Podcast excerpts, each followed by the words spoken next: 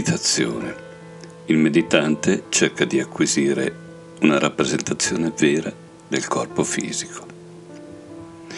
Quando l'anima, attraverso i sensi e la sua attività di rappresentazione, è rivolta ai fenomeni del mondo esterno, se riflette correttamente su di sé, non può affermare di essere lei stessa a percepire quei fenomeni o a sperimentare gli oggetti del mondo esterno.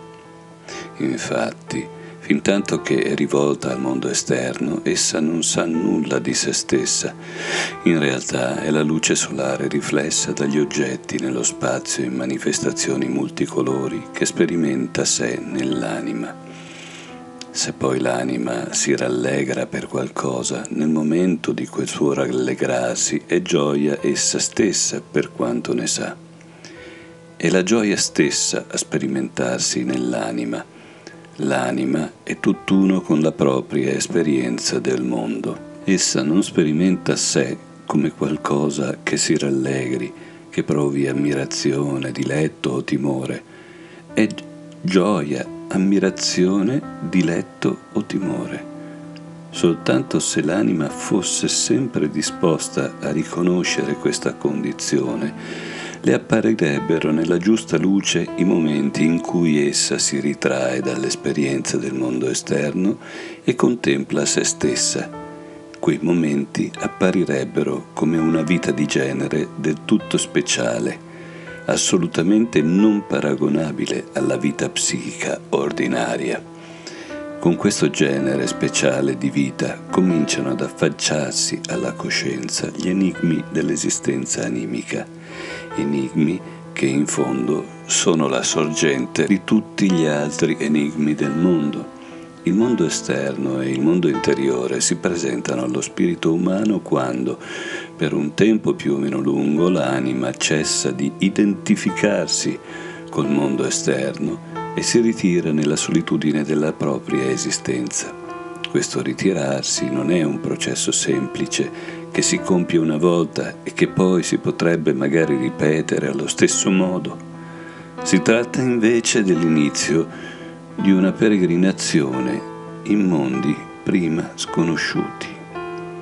Una volta che si sia cominciata questa peregrinazione, ogni passo compiuto diventa l'occasione per compierne un altro. Ne costituisce anche la preparazione, in quanto solo un passo compiuto rende l'anima capace di compiere i passi successivi. E ad ogni passo si apprende qualche cosa di più sulla risposta al seguente problema. Che cos'è l'uomo nel vero senso della parola? Si schiudono mondi che sono nascosti alla visione ordinaria della vita, eppure in essi soltanto si trova ciò che può rivelare la verità anche su tale modo di considerarla. Pur se nessuna risposta è esauriente, definitiva, le risposte acquisite mediante l'intima peregrinazione dell'anima vanno oltre tutto quanto possono offrire i sensi esteriori e l'intelletto ad essi collegato. E l'uomo ha bisogno di questo quid diverso, egli si accorge che ciò è vero purché rifletta veramente su se stesso. In un primo momento, per questa peregrinazione occorrono delle riflessioni sobrie e fredde. Esse costituiscono il sicuro punto di partenza per penetrare ulteriormente nelle regioni soprasensibili delle quali, in ultima analisi, importa all'anima. Molte anime, vorrebbero risparmiarsi questo punto di partenza e penetrare subito nel soprasensibile. Un'anima sana però, anche se in un primo tempo ha evitato per avversione una tale riflessione, pure più tardi l'accetterà, perché qualunque sia l'esperienza soprasensibile che si possa aver conseguita partendo da un altro punto, soltanto una riflessione come quella che verrà ora esposta offre una base sicura. Nella vita dell'anima possono venire momenti in cui essa dice a se stessa devi poterti sottrarre a tutto quanto ti può offrire il mondo esterno se non vuoi farti strappare una confessione incompatibile con la vita, cioè di non essere altro che un controsenso che sperimenta se stesso. Ciò che percepisci là fuori esiste senza di te, senza di te esisteva e senza di te esisterà perché i colori sentono se stessi in te, dato che il tuo sentire potrebbe non aver significato per essi, perché le sostanze e le forze del mondo esterno formano il tuo corpo? Esso assurge a vita dando luogo alla tua manifestazione esteriore. Un mondo esterno si configura in te. Tu scopri di aver bisogno di questo corpo perché senza i tuoi sensi che esso solo può formare in te, a tutta prima non potresti sperimentare nulla in te. Senza il tuo corpo saresti vuoto, dato come sei in un primo momento. Esso ti conferisce pienezza interiore e contenuto.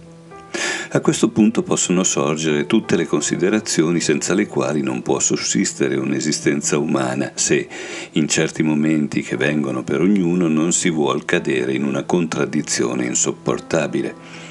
Il corpo attualmente vive in modo da essere l'espressione delle esperienze dell'anima. I suoi processi sono tali che l'anima vive per tramite di esso e in esso sperimenta se stessa. Non sarà sempre così. Ciò che vive nel corpo sarà un giorno sottoposto a leggi del tutto diverse da ora, ossia da quando tutto si svolge per me, per l'esperienza della mia anima. Sarà soggetto alle leggi che regolano il comportamento delle sostanze e delle forze della natura esterna, leggi che non hanno più nulla in comune con me e con la mia vita, il corpo al quale vado debitore della mia esperienza animica verrà accolto nel processo generale dell'universo e vi si comporterà in modo da non avere più nulla in comune con ciò che sperimento in me. Una tale considerazione può far sperimentare interiormente tutto l'orrore del pensiero della morte, senza che questa impressione si mescolino i sentimenti puramente personali che abitualmente sono connessi nell'anima con quel pensiero. Per effetto di questi sentimenti non è facile che nei confronti del pensiero della morte si determini lo stato d'animo calmo e sereno che è necessario all'attività conoscitiva. È ben naturale che l'uomo voglia acquistare conoscenza della morte e di una vita dell'anima che sia indipendente dalla dissoluzione del corpo. Il suo atteggiamento nei riguardi dei relativi problemi è più di ogni altra cosa, idoneo a turbare la visione oggettiva e a far accettare per valide certe risposte che sono suggerite dal desiderio, se non che in campo spirituale non si può conseguire nessuna vera conoscenza se non si è disposti con totale imparzialità ad accettare altrettanto volentieri il no quanto il sì. Basterà osservarsi coscienziosamente per rendersi conto con piena chiarezza di non essere disposti ad accogliere con la stessa equanimità la cognizione che con la morte del corpo si estingue anche la vita psichica e l'altra che parla della persistenza dell'anima dopo la morte. Vi sono certamente persone che credono con piena sincerità all'annientamento dell'anima con la dissoluzione della vita del corpo e che informano la loro vita a un tale pensiero, eppure anche in queste si può affermare che con i loro sentimenti non affrontano spassionatamente questo pensiero. È vero che esse non si lasciano trascinare dallo sgomento, dall'annientamento fino a far prevalere il desiderio della sopravvivenza sulle ragioni della conoscenza che peraltro per loro parlano chiaro. In tal senso, i pensieri di persone siffatte sono spesso più oggettivi di quelli di coloro che, senza rendersene conto, si persuadono o si lasciano persuadere che vi siano argomenti a favore della sopravvivenza, perché nel fondo delle loro anime arde appunto il desiderio di tale sopravvivenza. Eppure la prevenzione non è minore fra i negatori dell'immortalità, è soltanto diversa. una certa idea di ciò che significa vita ed esistenza e per effetto di quell'idea giungono a concepire determinate condizioni senza le quali la vita non sarebbe possibile. Il loro modo di concepire l'esistenza risulta ora che le condizioni della vita animica non possono più sussistere quando il corpo viene a mancare. Costoro non si accorgono di essersi prima formata una certa opinione di come dovrebbe necessariamente essere la vita e che l'unica ragione per cui non possono credere che la vita continui dopo la morte è l'impossibilità di concepire un'esistenza priva del corpo, impossibilità scaturita dall'opinione che si erano formata.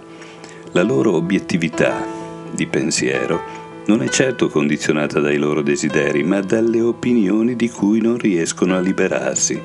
In questo campo esistono poi molte altre prevenzioni. Non si possono addurre che singoli esempi di tutto ciò che esiste di questo genere. Il pensiero che il corpo, nei cui processi si esplica l'anima, cadrà un giorno in balia del mondo esterno soggiacendo a leggi del tutto estranee all'esperienza interiore, presenta il fatto della morte in un modo che nessun desiderio, nessun interesse personale debba di necessità intromettersi in tale contemplazione. Questa esperienza può anzi condurre a un problema di conoscenza puro e impersonale.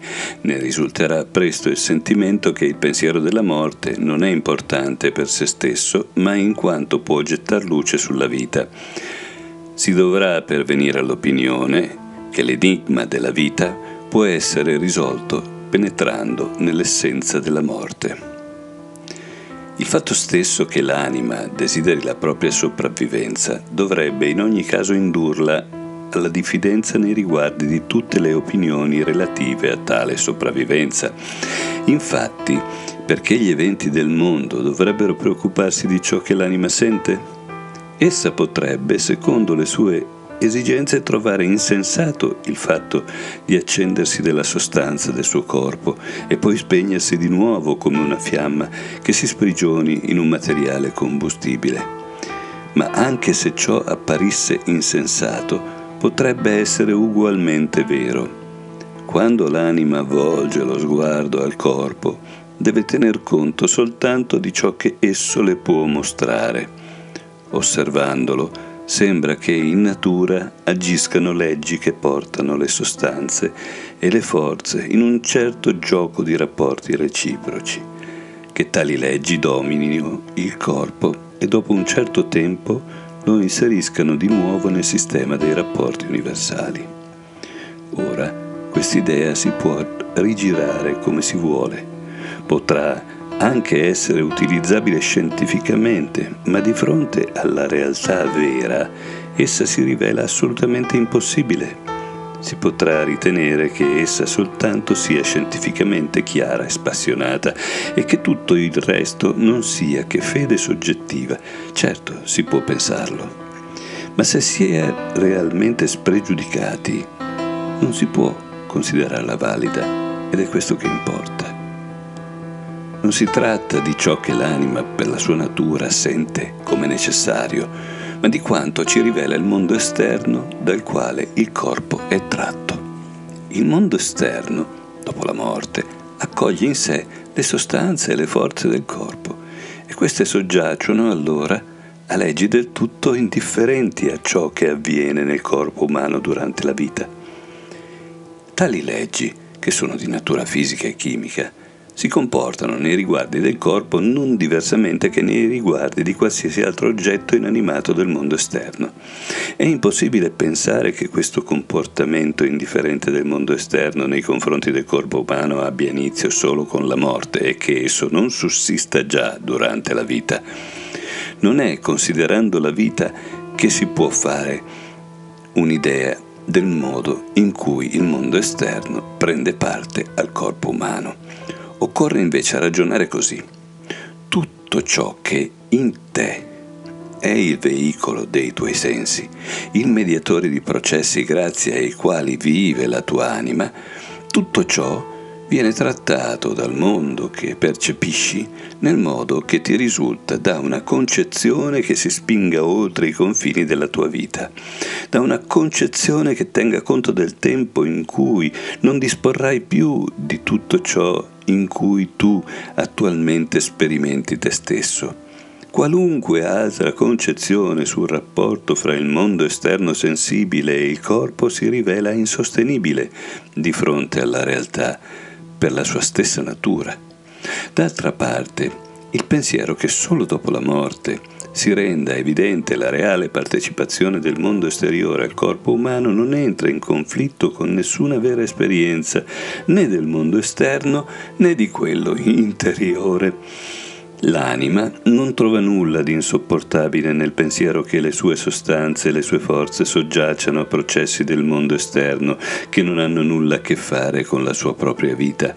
Se essa si pone spassionatamente di fronte alla vita, l'anima non può trovare nel suo profondo nessun desiderio proveniente dal corpo che le renda sgradevole il pensiero della dissoluzione dopo la morte. Insopportabile diventerebbe solo l'idea che le sostanze, le forze, ritornate al mondo esterno, portino con sé l'anima che sperimenta se stessa Tale idea sarebbe insopportabile come qualunque altra che non scaturisse in modo naturale dall'osservazione del mondo esterno. L'attribuire al mondo esterno una partecipazione all'esistenza del corpo diversa da quella che ha dopo la morte è un pensiero che dovrebbe essere tirato fuori dal nulla. In quanto pensiero insensato, esso dovrebbe sempre cozzare contro la realtà, mentre è perfettamente sana l'idea che il mondo esterno partecipi al corpo durante la vita esattamente come dopo la morte. Pensando in questo modo, l'anima si sente perfettamente in accordo con la manifestazione dei fatti. Può sentire, con questa rappresentazione, di non trovarsi in disaccordo con i dati di fatto che parlano per se stessi e ai quali non bisogna aggiungere nessun pensiero artificioso. Non sempre si presta attenzione al bell'accordo che regna fra il sano e naturale sentire dell'anima e la manifestazione della natura.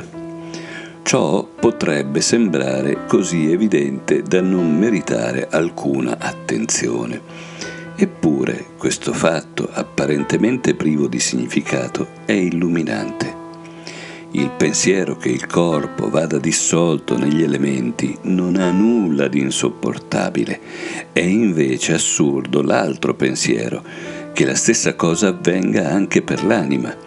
Vi sono molte ragioni umane personali che lo fanno apparire assurdo, ma non devono essere prese in considerazione dall'osservazione oggettiva. L'accettazione completamente impersonale di quanto insegna il mondo esterno ci mostra però che anche durante la vita esso non partecipa all'anima in modo diverso che dopo la morte. È probatorio il fatto che questo pensiero si palesa come necessario e che resiste a tutte le obiezioni che gli si possono sollevare. Chi lo pensa del tutto coscientemente lo sente come certezza diretta. In verità, però, Pensa a questo modo tanto chi crede nell'immortalità quanto chi la nega. I negatori affermeranno bensì che nelle leggi operanti sul corpo dopo la morte siano comprese anche le condizioni dei suoi processi durante la vita, ma sbagliano quando credono di potersi veramente raffigurare che queste leggi stiano col corpo, in quanto portatore dell'anima in un rapporto differente durante la vita e dopo la morte intrinsecamente possibile è soltanto l'idea che anche quel particolare complesso di forze che si manifesta nel corpo sia, nei confronti del corpo, inteso come portatore dell'anima, altrettanto indifferente quanto il complesso di forze che opera nel corpo morto. Tale indifferenza non esiste per l'anima, bensì per le sostanze e le forze del corpo l'anima sperimenta se stessa nel corpo.